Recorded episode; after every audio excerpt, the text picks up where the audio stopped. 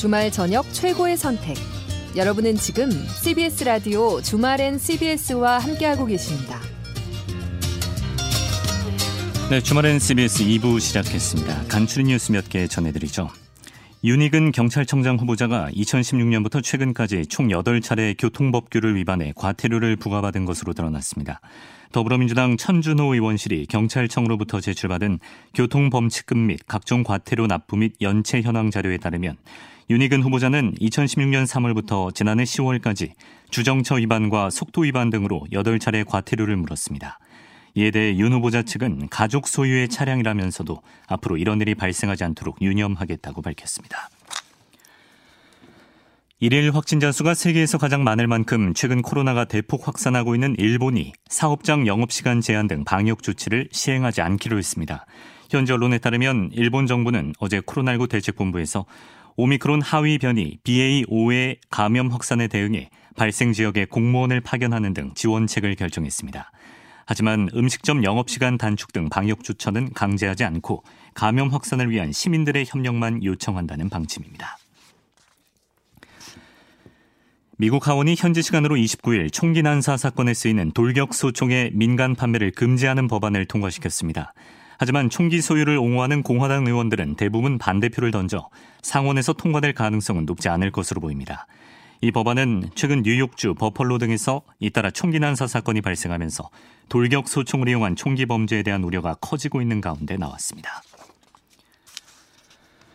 러시아의 국영 가스 기업 가스프롬이 현지 시간으로 30일 라트비아로의 가스 공급을 중단했습니다. 외신에 따르면 가스프롬은 텔레그램을 통해 오늘 라트비아에 대한 가스 공급을 중단했다. 라트비아는 가스 구매 조건을 위반했다고 밝혔습니다.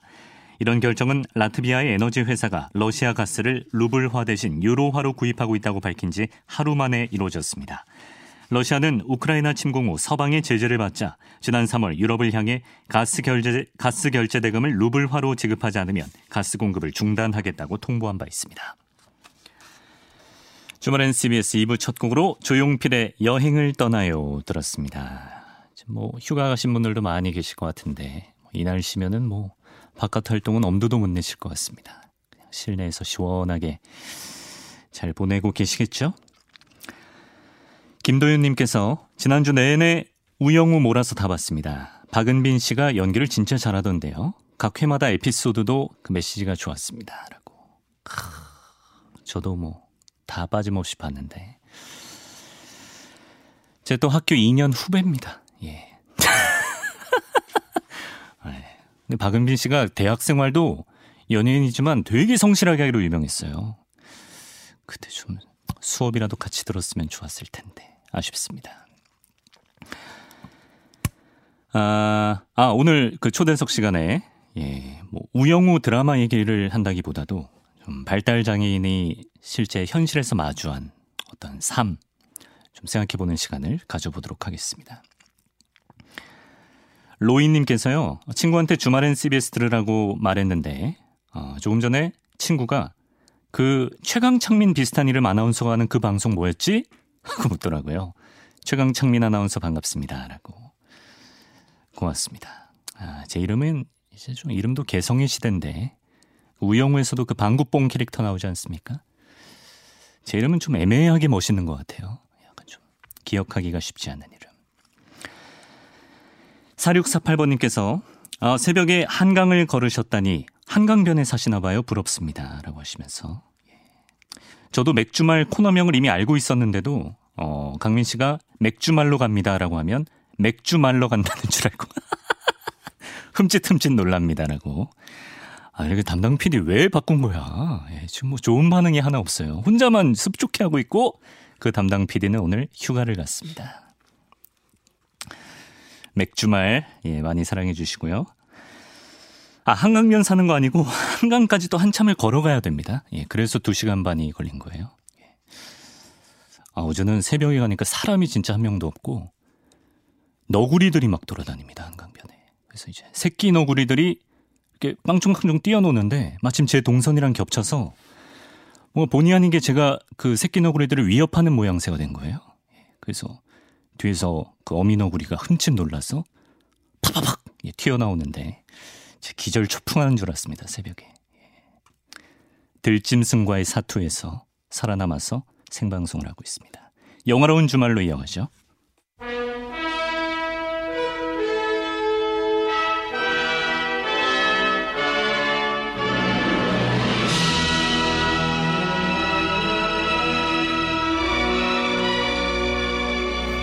영화로운 주말 한여름의 햇살 대문호 최민석 소설가와 함께합니다. 어서 오세요. 안녕하십니까. 봄날의 햇살은 좋지만 한여름의 햇살은 공동의 적인데 뭔가 이제 드라마 우영우의 느낌에 이어서 해주시려는 것 같은데 예. 애매해진 애매 애매하게 멋진 이름을 가진 음. 이강민 아나운서와 함께한 아, 항상 애매한 최민석입니다. 저는 지난주에 지난주에 대타 방송하다가 봄날의 뱃살 소리까지 들어봤습니다. 아, 그거 청취자님이 붙여주신 예, 건가요? 예. 이것보다 아, 낫지 않습니까? 야 정말 아 복날의 뱃살이었어요. 심지어 그때 중복이었어가지고. 아 예, 복날의, 복날의 뱃살. 뱃살. 야, 두 번 꼬우셨네요. 그렇습니다. 야, 청취자님들의 센스가 하늘을 찌릅니다. 한여름의 햇살은 그에 비하면 양반이다. 그렇네요. 예. 자 이번 주는 개봉관의 하수인으로 산다고 지난주에 말씀하셨는데 네, 다녀오셨나요? 개봉관의 하수인으로 살았고요. 예. 제가 오늘은 질문 하나 던, 어, 드릴게요. 어? 제가 항상 질문을 받는 입장인데 그렇죠. 오늘은 질문을 드리겠습니다. 어. 역대 최고 관객 동원을 한 한국 영화가 뭔지 아십니까? 사실 이거는 해외 영화 통틀어서 예. 한국에서 역대 최고로 흥행한 영화. 우리나라에서 네. 그거 아닌가요? 그 왕갈비 통닭? 아닙니다. 1760만 명의 관객을 동원한 명량입니다. 아 명량이 1등인가요? 명량이 1등입니다. 예. 오. 오늘은 그 영화의 후속작인 한산, 부제는 용의 출현. 어. 네, 이 영화를 소개하려고 합니다. 예. 당연히 여러분께서 뭐 많이 아시다시피 유명한 영화니까요. 음. 이순신 장군의 한산 해전을 그린 영화고요. 어, 이 영화는 김한민 감독이 계획한 이른바 이순신 3부작 중에 두 번째 작품이라고 볼 수 있습니다. 어. 어 그러면 3부작은 노량해전을 다루나요? 네, 3대 맞습니다. 대첩이니까. 네, 맞습니다. 어. 어, 제목이 노량이고요. 부제는 죽음의 바다. 음. 이미 3편까지 촬영 다 마쳤고요. 소문에 따르면 아마 내년 여름쯤에 개봉을 할 예정이라고 하는데 어, 금방 하네요. 예. 네. 그런데 뭐 물론 이제 뭐 편집도 해야 되고 또 마케팅 때문에 스케줄이 변동될 수는 있겠지만 네. 아무튼 현재까지 잡힌 그 계획은 내년 여름이다. 음. 이렇게 알려져 있습니다. 사실 저도 한산을 일찌감치 보고 왔는데 이번 작품도 명량 전작만큼이나 스케일이 엄청나더라고요. 네. 근데 저는 느낌은 저번 그 전작보다 이번 작품의 스케일이 더 큰 것 같더라고요. 그런 것 같아요. 예. 예. 당연히 이제 그 해전씬이 많을 수밖에 없죠. 그런데 지금 SNS에서 한산 때문에 굉장히 화제가 되고 있는 사진이 있어요. 음. 이 한산에서 그 보여지는 해전씬이 알고 보면 다 스튜디오 안에서 그냥 찍었다는 거죠. 그래요? 네. 바닷가 안 갔습니까? 뭐간간 게뭐 몇 장면 있을지 모르겠지만 아무튼 예, 예. SNS에서 떠도는 그 이른바 짤에 의하면 네. 이 영화에는 물이 그렇게 많은데 물 천지인데 맞아요. 물 한 방울 없는 스튜디오에서 찍었다. 와. 그래서 네티즌들이 배신감이 엄청나게 느껴진다. 그러면서 그 뽀송뽀송한 예. 뽀송뽀송한 바닥에서 그 배 한 척 놔두고 배우들이 연기하고 있는 사진이 지금 어, 어, SNS에서 굉장히 화제가 되고 있습니다. 그만큼 한국 영화의 그래픽 기술력이 진일보했다. 그렇죠. 예, 그만큼, 용가리에서 이만큼까지 왔다. 그만큼 예. 이제 전혀 위화감이 없을 만큼 음. 너무나 자연스럽다. 이렇게 돼, 어, 받아들여지고 있는 거죠. 네. 근데 이게 좀 시리즈가 맞나? 좀 보시면서 아리송할 수 있는 게 명량 때랑 비교해서 뭐 캐릭터는 같아도 배우들이 다 바뀌었어요. 네. 그러니까 이순신 장군, 뭐 원균 이런 캐릭터는 같아요. 네. 그런데 이 인물들을 연기하는 배우는 다릅니다. 음. 그 이순신 장군이야 뭐 박해일 배우가 맡은 게 이미 많이 알려졌고 원균은 손현주 배우가 맡았어요.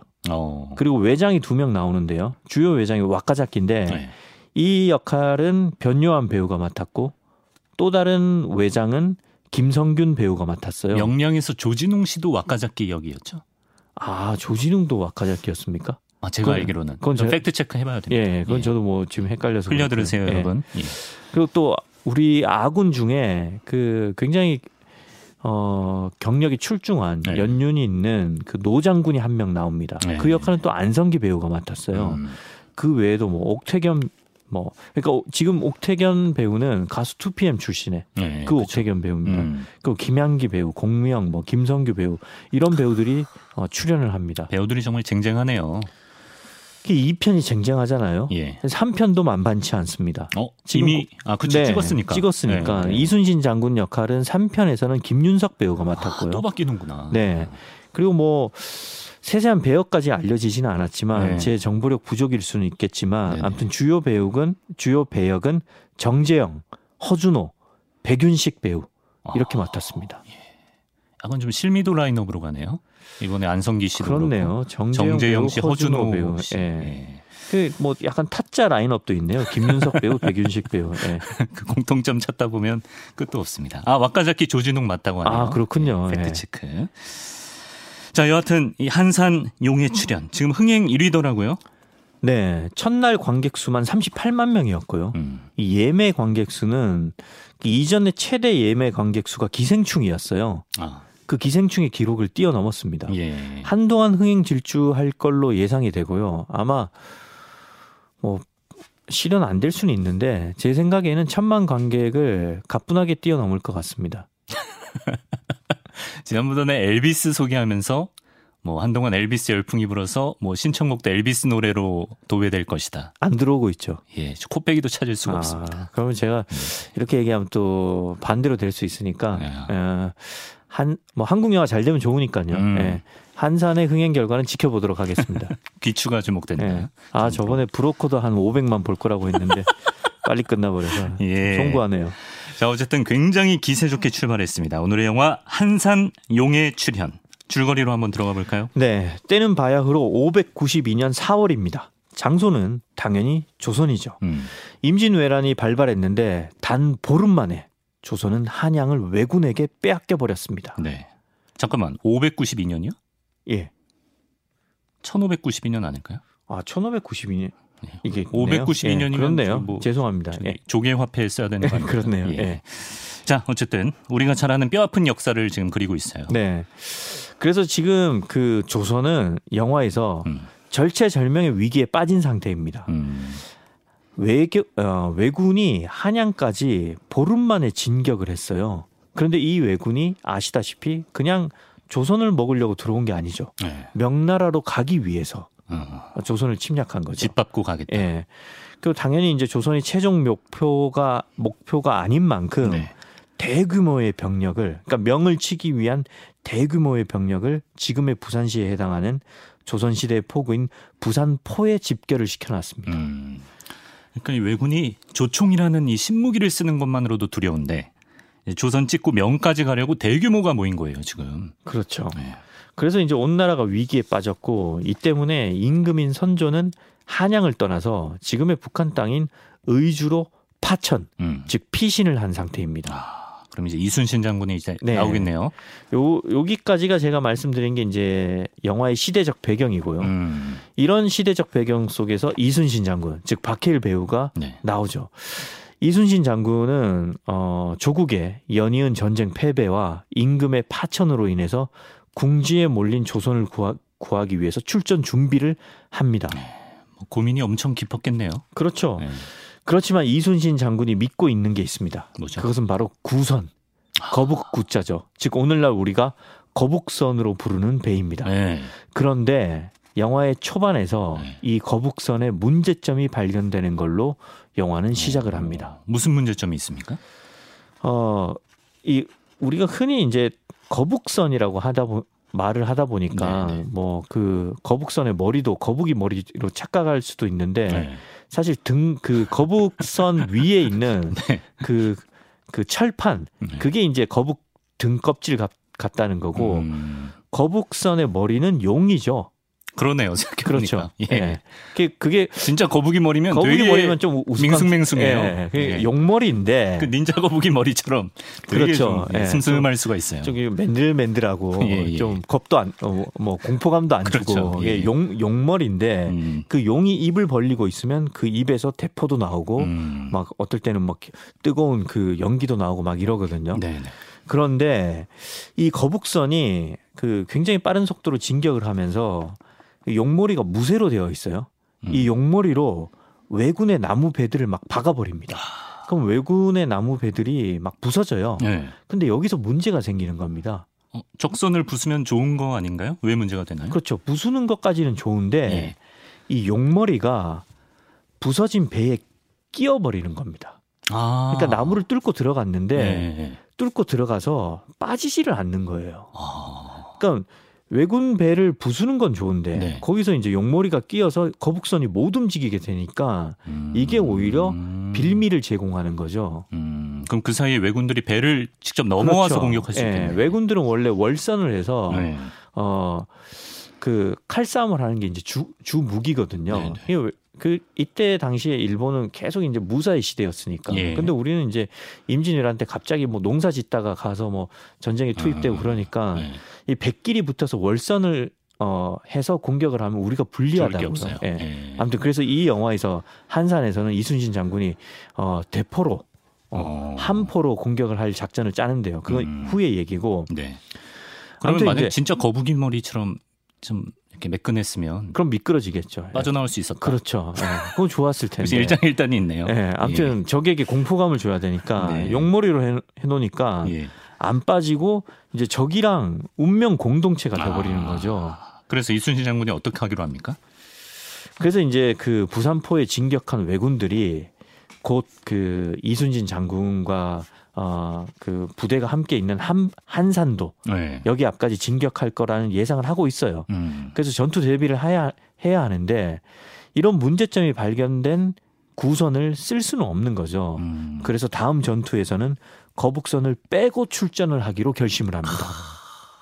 우리 어렸을 때부터 세뇌 교육을 이순신 장군 옆에는 항상 거북선이 있는 걸로 받았는데 그렇죠. 심지어 네. 그 동전에도 500원 동전에도 앞에는 이순신 장군, 뒤에는 거북선이죠. 예, 한 세트인데 세트죠. 거북선 없는 전투를 치른다. 상상할 수가 없네요. 물론 이순신 장군에게는 훌륭한 배인 판옥선이 있습니다. 음. 그런데 말씀하신 것처럼 이 상징적으로 거북선 없는 이순신 장군은 예. 무회전 슛 없는 호나우두, 드리블 없는 메시, 질주 없는 손흥민 아닙니까? 그래서 이 구선을 만든 설계자는 깊은 시름에 빠집니다. 음. 근둔 없는 손오공 그렇죠. 느낌이죠. 네. 예. 그 설계자 굉장히 중요한 인물로 나오던데 이거 누가 맡았죠? 요즘 한국 영화에서 가장 반가운 배우입니다. 범죄 도시의 장이수이자 아, 예, 그 드라마에서 어, 또 굉장히 유행한 드라마에서 순대집 사장 그렇죠. 바로 박지환 배우입니다. 예, 예. 이, 어, 이 설계자는 한산 해전을 앞두고 이번에 구선을 출전시키지 않겠다는 이순신 장군을 붙잡고 애절하게 말합니다. 뭐라고요? 제발 며칠만 시간을 좀 더 달라고. 어떻게 해서라도 구선의 단점을 극복해서 출전하게 하는데 무리가 없게 하겠습니다. 어, 이러면서 아주 애절하게 어, 장군에게 매달립니다. 진짜 간절하네요. 네. 근데 우리가 생각했을 때는 뭐 설령 구선에 몇 가지 단점이 있다 하더라도 장점이 훨씬 더 많지 않을까. 그렇죠. 그렇게 생각이 드는데. 일단 왜군들은 거북선을 괴물선으로 여겨요. 네. 그러면서 굉장히 두려움에 떨거든요. 음. 그래서 영화 첫 장면에 거북선 때문에 패배한 왜군들이 그 외장 와카자키 앞에 음. 그 변요한 씨. 예. 어, 잡혀왔다기보다는 아무튼 보고를 하려고 네. 무릎을 꿇고 있어요. 음. 근데 그때에도 거북선 얘기를 하면서 벌벌벌벌 떨- 떨면서 얘기를 하거든요. 예. 그래서 와카자키가 부하들을 시켜서 그 떨면서 말하는 자기의 수하에 있는 그 왜군들, 네. 그 왜군들의 목을 쳐버립니다. 그렇죠. 그러면서 이렇게 말합니다. 네. 전쟁에서 두려움은 전염병이다. 아, 니들은 이미 두려워하고 있으니 그러니까, 가치가 없다. 예, 아. 다 너희들 때문에 우리 동료들까지 겁에 질린다. 음. 그러니까요. 적한테 이렇게 두려움을 주는 배인데 뭐 단점이 있다는데 왜 안 쓰냔 말이죠. 예, 제 말에. 그 이유는 바로 예. 이 한산 해전이 조선에 명운이 걸린 전투입니다. 음. 이 전투에 조선의 운명이 다 걸려 있어요.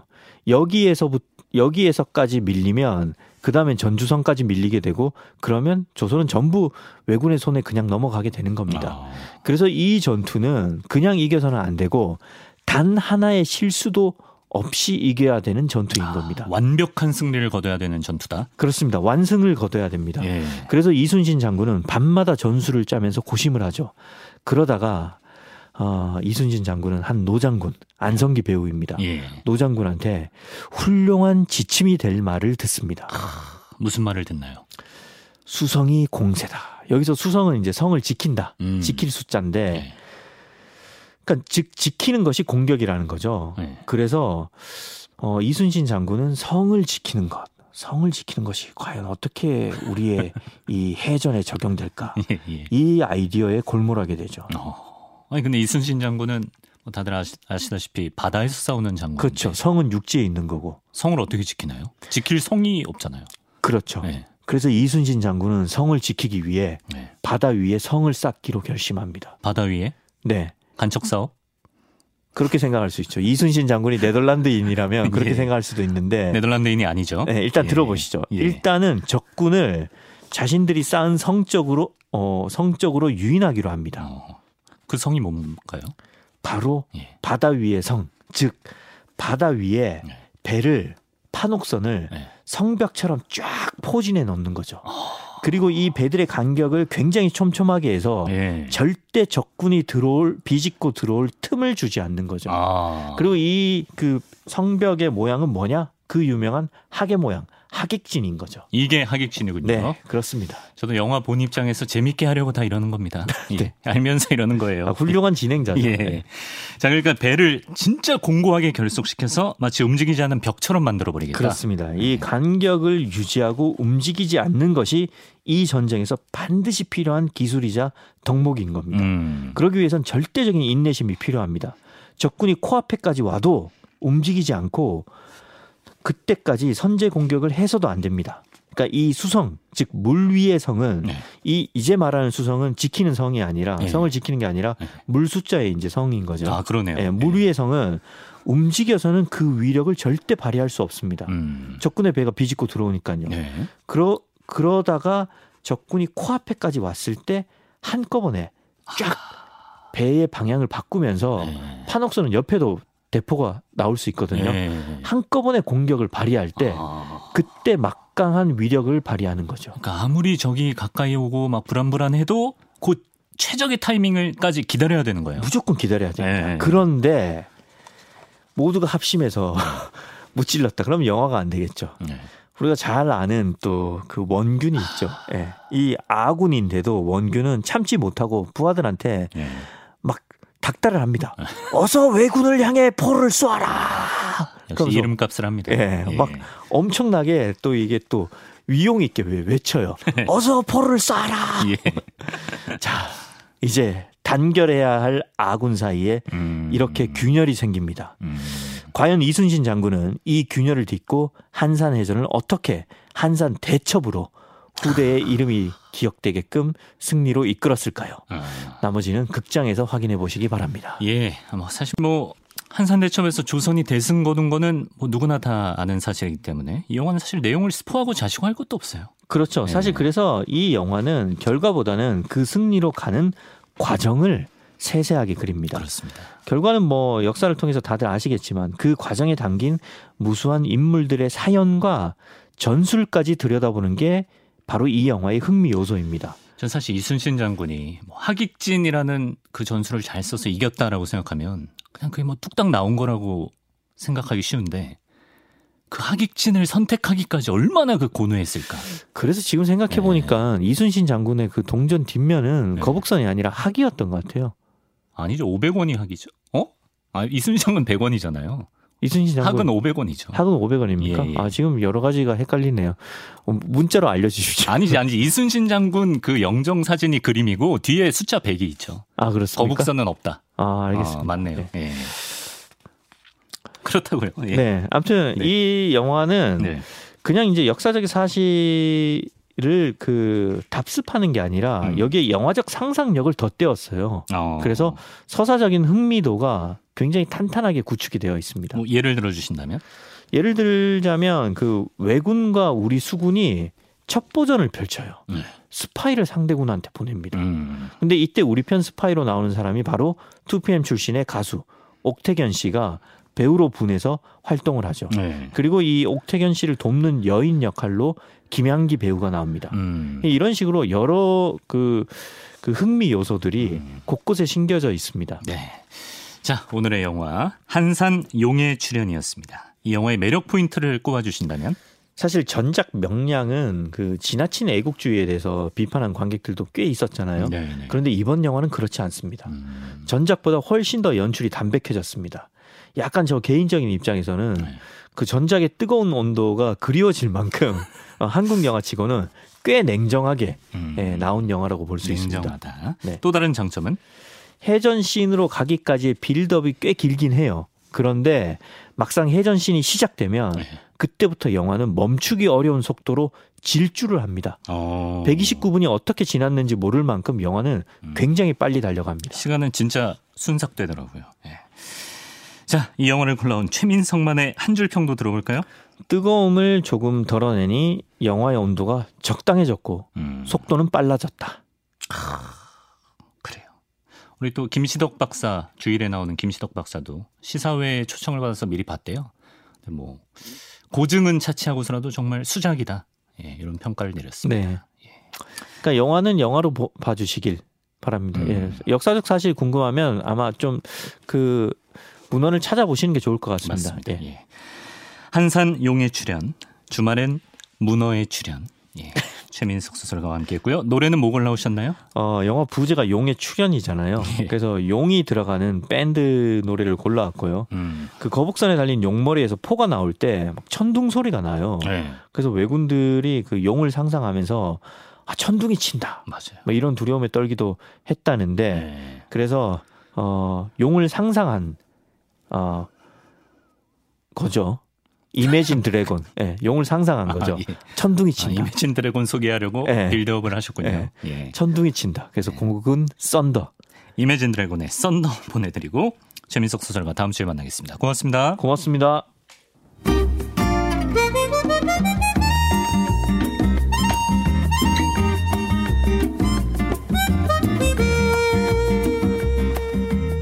요즘 이상한 변호사 우영우 이 드라마가 연일 화제죠.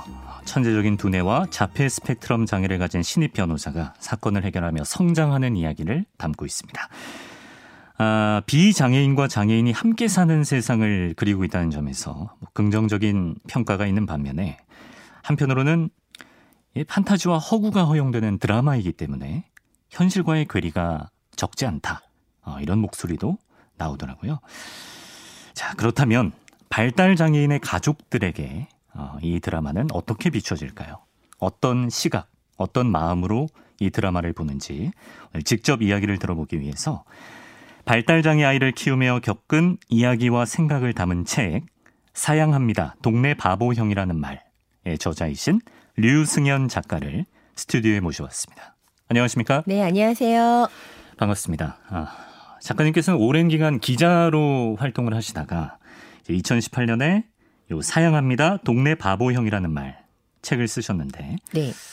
그 책의 부제가 이렇더라고요. 한국에서 10년째 장애 아이 엄마로 살고 있는 류승현이 겪고 나눈 이야기. 네, 네. 아, 그럼 지금 4년이 더 지났으니까 네. 아드님이 14살이 됐겠네요. 네, 올해 이제 중학교 1학년이 돼서 한참 사춘기에 한 가운데를 헤엄치고 있습니다. 어, 그래서 이때만 하더라도 아직은 작은 어린이여서 좀 더 세상 살기가 편했는데 음, 이제 키가 172가 됐어요. 어, 몸무게는 뭐 이제 이렇게 살도 많이 찌고 건장하네요. 네. 그러니까 우영우 드라마로 따지면 어 김정은 캐릭터 3화에 나왔던 중증 펭수 좋아하는. 네, 맞아요. 어, 딱 이제 그런 친구로 커 나갈 아. 지금 그 과정에 있습니다. 예. 네. 아드님에 대한 간단한 소개를 해주셨는데 지금 아드님이 어떤 장애, 어느 정도의 장애를 가지고 있는지 들려주실 수 아, 있을까요? 네네, 그럼요. 그 저희 아들은 자폐성 장애인이에요. 그런데 중증의 심한 자폐성 장애를 갖고 있기 때문에 음, 지적 장애도 굉장히 심하게 좀 음. 함께 있습니다. 네. 그러니까 우영우 드라마에서 그 3화에 나왔던 김정훈 캐릭터가 네. 어떻게 보면 저희 아들의 아. 미래가 될 수도 있겠거니라고 보시면 될 것 같아요. 음, 청취자분들이 쉽게 이해하시려면 한번 아, 네. 그, 그 김정은은 김정은, 팽수를 네네. 좋아했고 네네. 14살인 저희 아들은 뽀로로를 그렇게 좋아합니다. 요새도 매일 뽀로로 보면서 다녀요. 아, 그렇군요. 뽀로로를 좋아하는. 네. 아, 근데 그 용어를 많이 혼용해서 쓰더라고요. 뭐. 자폐인, 또 뭐 지적 장애, 뭐 발달 장애, 뭐 자폐 스펙트럼 이런 말도 이번에 드라마에서 저는 접했고. 네네. 근데 이 중에 혹시 뭐 비장애인들이 네네. 혹시나 신뢰를 범할 수가 있으니까 네네. 뭐 쓰면 안 되는 표현이 있습니까? 아, 특별히 쓰면 안 되는 게 있는 게 아니라 네. 그냥 이렇게 보시면 될 것 같아요. 그 일단 지적 장애가 있고 자폐성 장애가 있는데 네. 자폐성 장애는 사실 정확한 표현이 자폐 스펙트럼 장애예요. 음. 그러니까 그만큼 여기 드라마에서도 나오지만 범위가 넓다. 네. 너무나 많은 게 다른 사람들이 서로 서로 다른 성향을 보인다라고 해서 스펙트럼이란 말을 껴넣었거든요. 네. 그래서 지적 장애인과 자폐성 장애인이 있고 이 이 두 유형의 장애를 통틀어서 발달 장애라고 한다라고 아. 하는데 예. 문제는 지적 장애인은 지적 장애만 있고 자폐성 장애인은 자폐만 있는 게 아니라 네. 지적 장애인이 자폐 성향도 갖고 있고 어. 저희 아들처럼 자폐인도 지적 장애를 동반하고 있고 네, 네. 이런 케이스가 너무 많기 때문에 그냥 가장 편하게 아. 쉽게 부를 때 저희는 통틀어서 발달 장애라고 발달 장애. 이야기를 합니다. 아, 그렇군요. 이해가 됐습니다. 이번 주에 우영우 10화까지 아이고 나왔는데. 정주행하고 있습니다. 다 보셨군요. 네, 네. 굉장히 몰입해서 보고 있으시다고 들었는데 네. 보시면서 어떤 생각을 가장 많이 하셨어요? 어 일단 너무 좋다. 너무 고맙다. 너무 어. 재밌다라는 생각 제일 먼저 했어요. 네.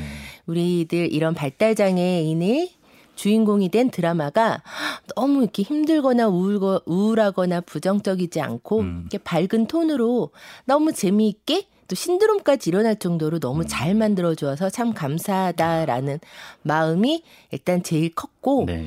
또 그러는 한편 아쉬운 마음도 있긴 한데 이 부분은 좀 이따가 더 이야기 나눠보도록 아, 아쉬운 하죠. 부분은 조금 네네. 이따가.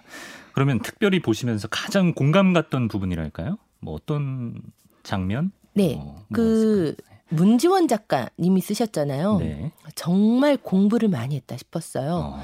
그 3화에서 우영우라는 캐릭터 자체가 워낙에 천재이기 때문에 네. 이제 모든 장애인이 이렇지 않다는 걸 보이기 위해서 음. 김정훈이라는 중증의 장애인을 등장시킨 것도 그랬고 네.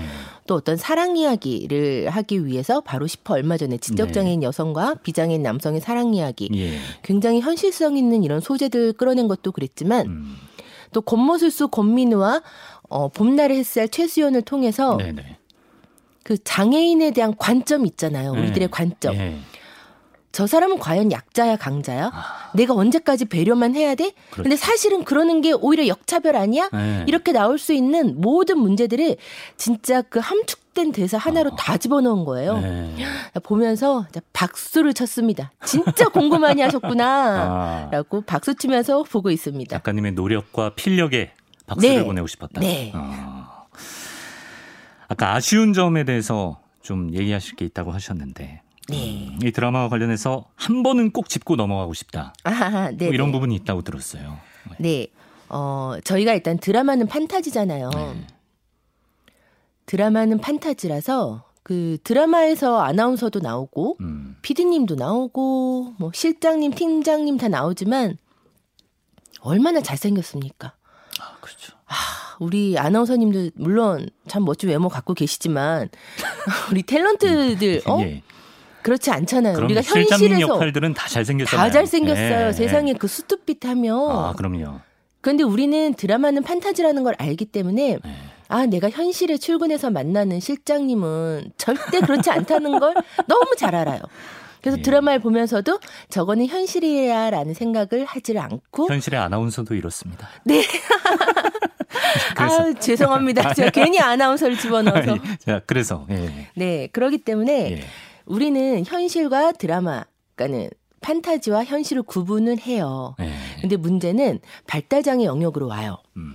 우리는 지금 제일 많이 하는 이야기가 아 어차피 우영우에 대해서 이런 저런 이야기를 하는 이제 장애 쪽에서 이야기가 많이 나올 때 음. 그때마다 그냥 좀 보면 안 되니 왜 자꾸 드라마는 드라마로 보지 왜 현실에다 끌어들여라고들 하시는데 네. 사실 이런 얘기가 왜 나오냐면 여러분들이 이 라디오를 청취하고 계신 분들이 예. 이 드라마를 판타지가 아닌 현실로 보실까봐 그래요. 왜냐하면 음. 우리는 판타지라는 걸 알지만 네. 사실 발달 장애는 사람들이 잘 모르는 분야예요. 네, 그렇죠. 모르잖아요. 네, 네. 발달 장애, 자폐, 지적 장애 용어도 헷갈리는데 네, 그럼요. 네.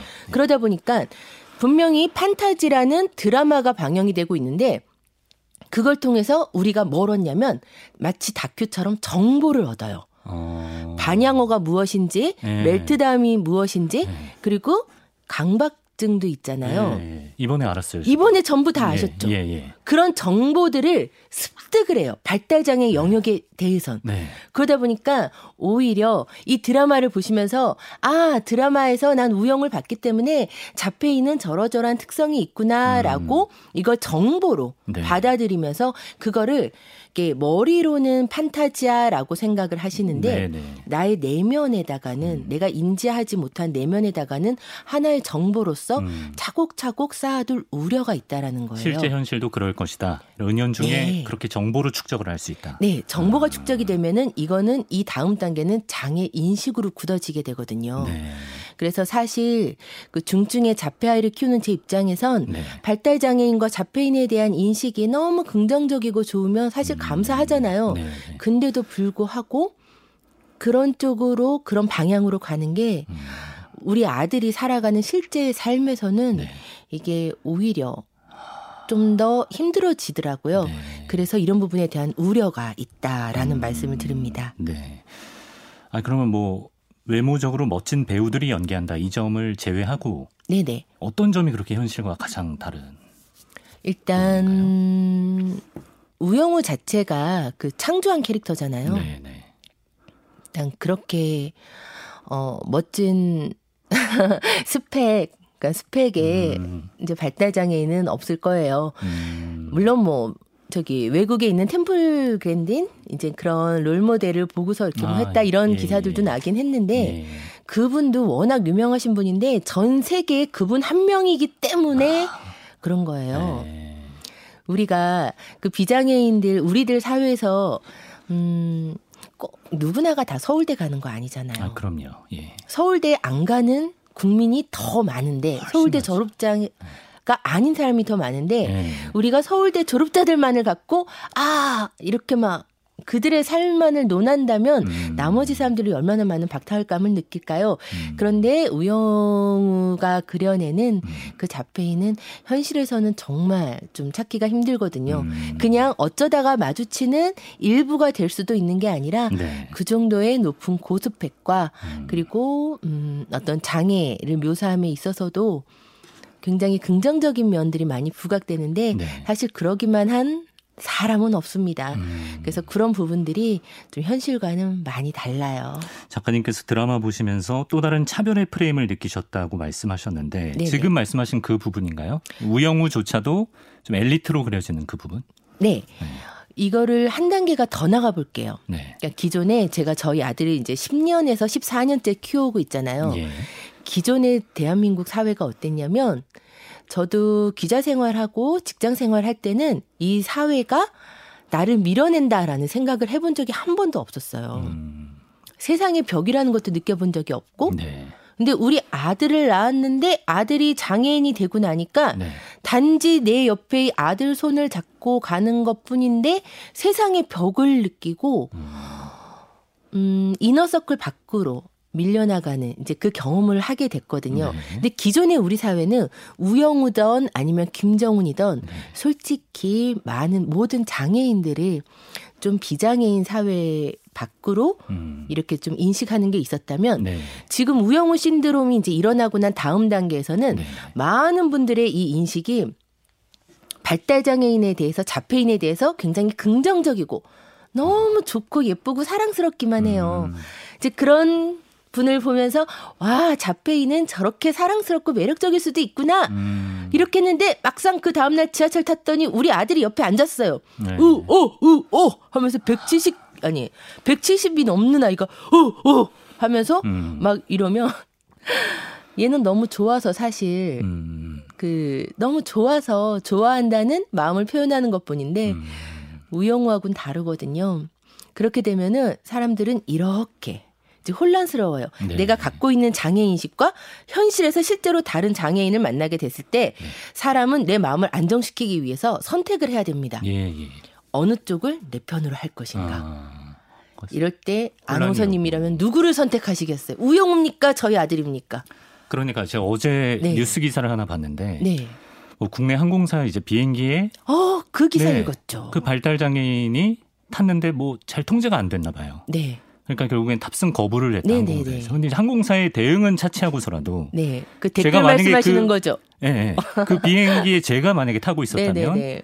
거기서 짜증내지 않을 수 있을 것인가. 맞아요. 그런 그 많은 했어요. 이제 분들이 네. 댓글 달아주셨는데 굉장히 좀 부정적인 다 댓글이었어요. 그리고 다들 우리 아나운서님도 느끼셨 내가 과연 짜증내지 않을 수 있을까? 음. 또는 기다려줄 수 있을까? 음. 아니면 저 그 청년이 진정될 때까지 좀 이렇게 내가 우영우를 바라봤던 그 눈으로 바라볼 수 있을까? 근데 네. 거기서 오케이 그럴 수 있습니다라고 할 수 있는 분들이 많지 않거든요. 음.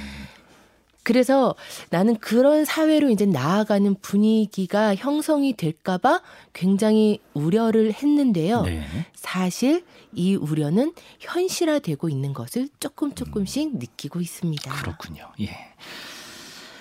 자, 어, 그러면서 오늘 방송을 통해서 우리가 정말 실생활에서 접할 수 있는 발달 장애인의 모습에 대해서 조금 더 좀 힌트를 주고 가시면 좋을 것 같은데, 어, 작가님께서 우리나라에서 장애 아이를 키운다는 건 극한 직업이다 이런 이야기를 하셨거든요. 네네. 어, 근데 이제 책 쓰실 때에 비해서 지금 많이 힘드시다고 하셨는데, 뭐, 어떤 부분이 가장 힘드시고, 또 어떤 부분에서 개선이 필요하다고 보시는지도 한번 들어보고 싶습니다. 아, 예. 그 아이 자체는 힘들지가 않아요. 예. 왜냐하면 사람이잖아요. 사람이니까 어릴 때보다는 좀 더 얌전해지더라고요. 음. 그래서 그런 부분은 솔직히 힘든 거는 덜 해지는데 네. 이제는 다른 식의 힘듦이 생겨요. 뭐냐면 예. 예전에는 내 가슴까지도 안 오는 작은 어린이였기 때문에 이 어린이가 우왕 이랬을 땐 사람들이 장애가 있어도 이렇게 포용의 음. 시선으로 받아봐 줬는데 예. 지금도 똑같아요. 작년에 검사했더니 어 사회성 발달이 2세 10개월 나오더라고요. 음. 그러니까 3살 비장애인 3살 아기의 사회성 발달 단계에 네. 지나는 거예요. 예. 그러니까 키 170짜리가 뽀로로 맨날 보고 있고 음. 이러는데 이런 아들이 그냥 똑같이 으앙 하는 건데 다만 변성기가 와서 우엉 음. 이라고 해버리면 네네. 주변의 사람들의 어떤 반응. 거부와 네. 이런 것들 느끼게 되면서 음. 이제는 말 그대로 일상을 살아가는 것, 받아들여지는 것, 네. 사회 사회 안에 녹아들어서 사는 것 이런 것에 대해서 조금 더 힘이 들어지고 음. 이런 부분에 대해서 막막해지고 하는 그런 것들이 있더라고요. 네.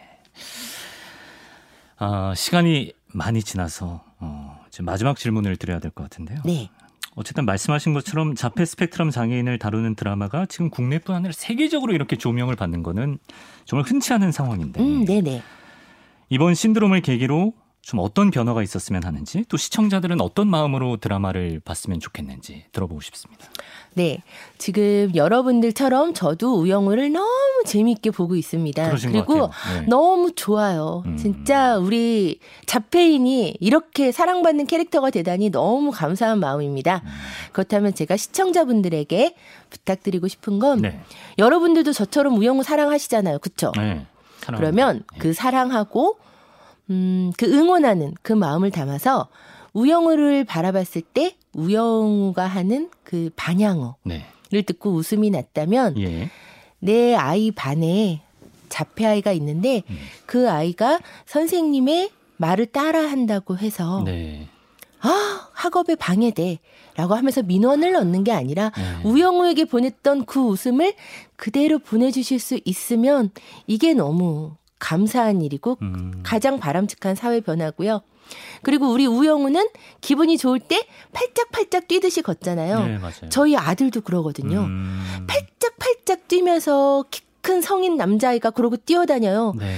그럴 때 드라마에서는 아무도 쳐다보지 않지만 현실에서는 다들 우리 아이를 바라보면서 네. 홍해가 갈리듯 사람들이 쫙 갈려요. 아.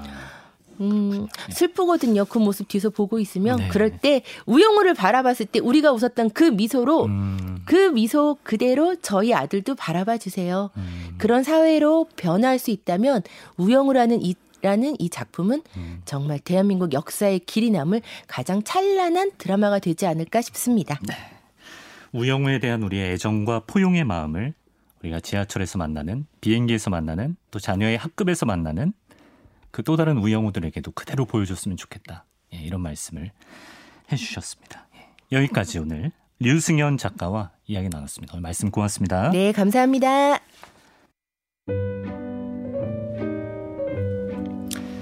주말 엔 CBS 오늘 끝곡은요.